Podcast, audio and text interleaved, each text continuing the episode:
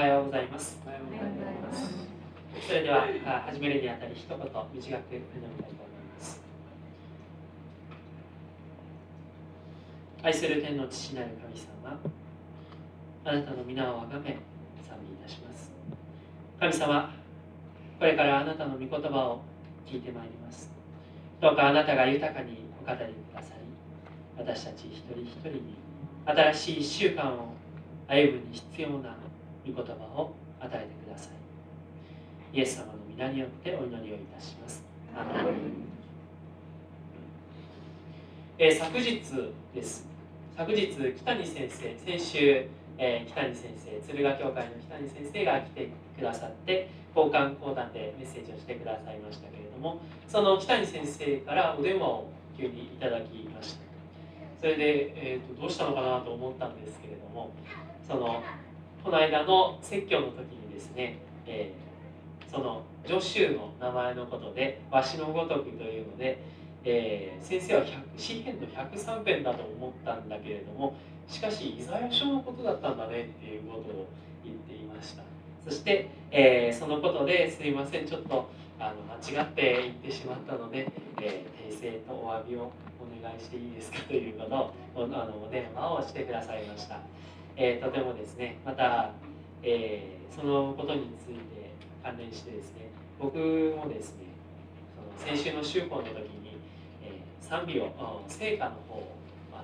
の曲を選曲を間違ってしまっていたんです。えー、北谷先生が選ばれた成果と違う番号を誤ってそこに入れといてしまったんですけれどもそのことをお詫びしましたらあれ間違ってたんだっけ？というふうにですね あのそうそうだったんだっけっていう感じだったんですけれども、えー、しかし本当にですね、えー、こちらの方で礼拝を守れて本当に幸いだったということもお伝えをしてきてくださいました、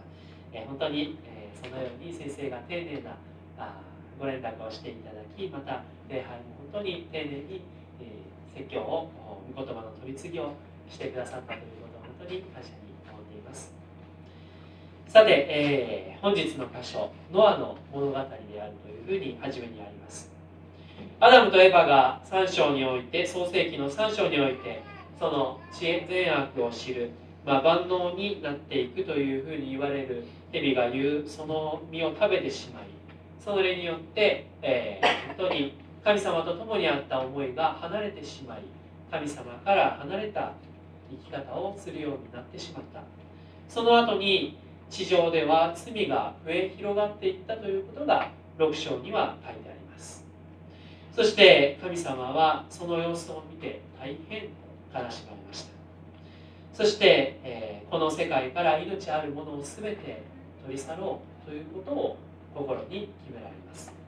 今回の6章のですね、えー、今お読みはしませんでしたけれども5節から7節にはこのように書いてあります。主は地上に人の悪が増し常に悪いことばかりを心に思いはかっているのをご覧になって地上に人を作ったことを後悔し心を痛められた。主は言われた。私は人を創造したがこれを地上から拭い去ろう。人だけではなく家畜も這うものも空の鳥も私はこれらを作ったことを後悔する。そのように書いてあります。人がそのように神様に背いたゆえに、え、地が呪われるものと、え、その全てが呪われるものとなってしまったということが書いてありますがあそのようになったことを本当に神様が嘆かれたということが書いてあります。また本日の箇所の11節にはこの地は神の前に堕落し不法に満ちていた。そのようにあります、えー、神様がお作りになった一章には神様がお作りになった全てのものがありそれをご覧になる時にそれは全て極めてよかったというふうに書いてあるんですけれどもしかしそこから本当に罪によって、えー、言ってしまえば呪いの世界というか本当に希望がない世界に陥ってしまった。そのように書いてあります。また神様作ったものからしてみればですねその素晴らしかった作品というものがそれが台無しになってしまうということほど悲しいことはないということも言えます。本当に、えー、悲しかった。本当に作り上げてきたものが台無しになってしまった。その悲しさがここに出ています。そして、え神様あ人間はですね、え神様によって自由が与えられていましたから神様に従うことそして神様に、え背くということの自由も全て与えられていました。ですから神様はあるいはこういうふうになってしまうかもしれないと。そのことは想定されていたことではありますけれども。しかし本当にそのように神様から人間が離れてしまったということは本当に悲しいことでありました、まあ、蛇が誘惑した。3章では蛇が誘惑したというふうに書いてあって、えー、では蛇を作らなければよかったんじゃないか。また本当は蛇を作った神様がいけなかったんじゃないかというふうに思われるかも分かりませんけれどもしかしですね私はそうではなくて人間はあくまで平等に神様を取るかそれとも自分自身が高められることを取るかそれがあ用意されてたんだと思うんです。つまりどっちかに傾くんではなくたとえ誘惑があるとしてもどっちを選ぶかはそれは神様自分たちの人間が選ぶ権利とまた責任を持っていたということが言えると思うんです。その時に本当にアダムだけではなくまた私たちもそのように罪に罪の方を選択してしまうそのような弱さを選んでしまうということがあるかもしれません。さてそのような中で6章の9節をまず見たいと思うんです。6章の9節を皆さんでご一緒に読んでみたいと思います。3はいこれはノアの物語であるその世代の中でノアは神に従う無垢な人であった。ノアは神と共に歩んだ。はい、ありがとうございます。ここから無垢であったノアの姿をよく心に留めたいと思うんです。この罪の中、本当に多くの人が神様から離れ、そしてあるいは背いている。そのような中で、ノアは神様に対して無垢な思いで向き合っていたということが言えます。ノアは最初から最後まで神様のご命令を守りそして箱舟を作りました。この今回の読んだところの一番最後にもですね22節にはノアは全て神が命じられた通りに果たした。そのようにも書いてあります。この箱舟は途中のところに寸法が書いてありますけれどもこれは現在の単位に直しますと長さが137メートルあと縦ですね。そして幅が22.8メートル高さが13.7メートルあるというふうに言えます、えー、私たちの身近なところで言うんだったらばこの隣の日光公園の端から大体幼稚園の園舎を越えて第二園舎を越えて駐車場ぐらいまでの幅あ長さ。そして幅はまあ日光公園ほどの幅ではないかと思いますけれどもそして高さがあまあ大体3階建てぐらいというぐらいのとても大きな、まあ、建造物と言っていいようなすごい大きいものです。家族が一緒にいて、まあ、手伝ってくれたにしてもそれを作っていくということ作り続けていくということは本当に困難なことであったと思いますしまた人からもいろいろなことを言われたかもしれません。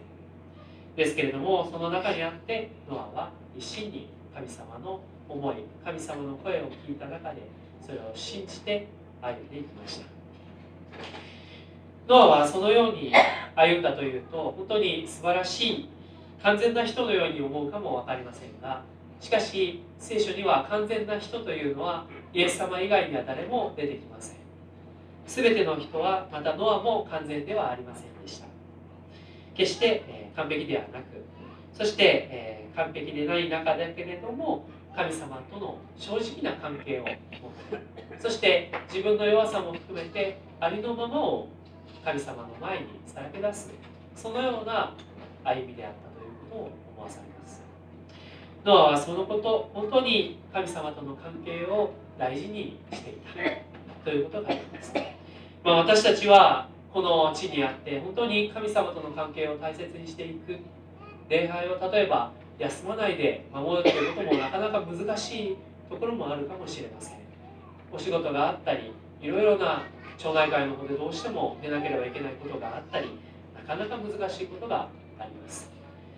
その中で私たちが強いて言うならばこの神様にどれだけ従っていくかということを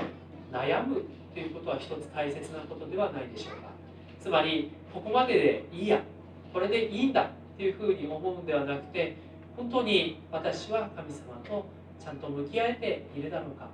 本当に神様に従うことは今の与えられている環境の中では何だろうかっていうことをよく祈ってある意味では悩んでいくということはとても大切なことではないでしょうか。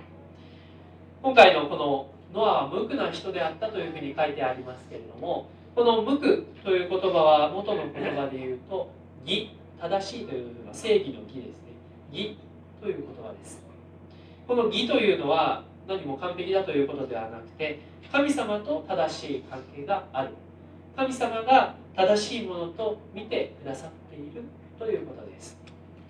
これは私たちが主イエス様を信じて救われることは私たちが正しいと見ていただく。私たちの内側が本当は罪の性質があって本当は神様に離れてしまうような性質があるけれどもしかしイエス様の十字架によって神様が正しいと見てくださっているということです。それは言ってみればまんじゅうおまんじゅうのような感じをイメージすると分かりやすいかもしれません。おまんじゅうは中にあんこが入っていますけれどもしかしまあ周りがま白い皮で覆われている。神様はですね私たちの黒さではなくてイエス様が成してくださったその十字架の白さを見て私たちを正しいと言ってくださる。そういうお方です。私たちは本当にイエス様によって私たちが本当に足りないものであってもイエス様によって私たちが正しいものとして神様と一緒に歩んでいけるということをよく心に留めたいと思うんです。このノアのように純粋な思いで答えていく神様に答えていくにはまずこの本当に神様が一方的な恵みでもって私たちを助け出してくださった。罪の中から救ってくださった。そしてイエス様によって正しい関係を与えてくださったということをよく心に留めてそれによく思い巡らしていきたいと思います。さて続いて6章の18節をちょっと見ていきたいと思います。6章の18節を見て終わりにしていきたいと思います。3それでは一緒に読んでいきましょう。3はい。私はあなたと契約を立てる。あなたは妻子や嫁たちと共に箱舟に入りなさい。はいありがとうございます。救いの箱舟に入ろう。ということを最後に心に留めたいと思うんです。14から16節。では神様が具体的な箱舟の作り方をノアに指示を出しています、まあ、ゴベルの木というのは糸杉という材木の一種であるということが言われています。そして18節。では神様がノアに契約を立てることを宣言しそして、え、家族と共に箱舟に入るようにということを言っています、まあ、この祝福契約ということは来週また触れますけれどもこの契約というのは1対1の対等な関係というよりも神様が一方的に与えてくださる約束恵みの契約であるということが言えます。そして箱舟によって、えノアを救う。私たちの神様の建てられたこの教会が今私たちに与えられている箱舟だということができます。私たちはあこの箱舟の中でこれが救いの船であるということが言えます。神様が世のあらゆる荒波から私たちを守りそして生かしてくださるためにこの船があります。まだまた今まだ神様を知らない方々がこの場にとまた入っていく導かれていくためにこの船があります。この船は神様がパッパと作ったのではなくもちろん神様の導きの中でですけれども私たち一人一人が祈りを持って立て上げていくものです。この教会ただの街道がということではなくてこの私たち礼拝をする一人一人が集まって教会であるということが言えます。ですから私たちがこの教会を立て上げていくということはそれはただの無機質な働きではなくて本当に私たち一人一人の人格が大事にされそして私たち一人一人の神様への思いが大事にされて立て上げられていくものです。さてそしてそこに神様が主なる神様が中心にいてくださってそして私たちのこの教会というものが作り上げられていくわけです、まあ、しかし船の頑丈さにかかわらず、えー、波によってその船は揺れるということもあります。しかし私たちの船の導き手が神様であるということをよく心に留めていきたいと思うんです。福音書においてイエス様があ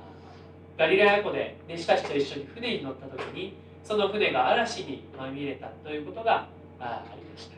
その中で弟子たちはもうイエス様を助けてください。私たちはもう溺れて死んでしまいそうです。そのように言ってイエス様をの方に叫んでいったというところがありますけれどもイエス様はその時に初めはあ船で眠っておられた。休んでおられたというふうにあるんです。そこでイエス様が寝ておられたのは本当にですね神様が共にいてくださる。神様が必ず守って導いてくださるということを確信していたのでその平安があって休んでおられたということが言えます。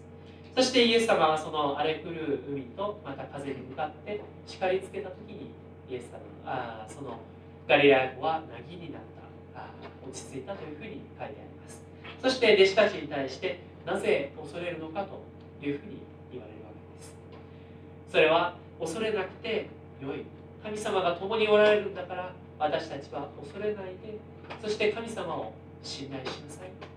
そのようにイエス様が言っておられるということです。私たちはこの教会この教会にも私たちの共にイエス様がいてくださりまた神様が全てを守り導いてくださっています。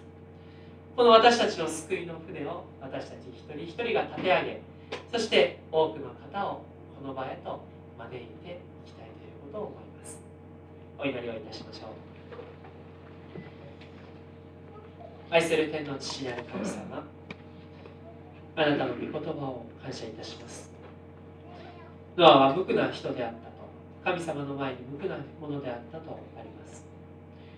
神様と共にあった。神様私たちが本当になかなかあなたに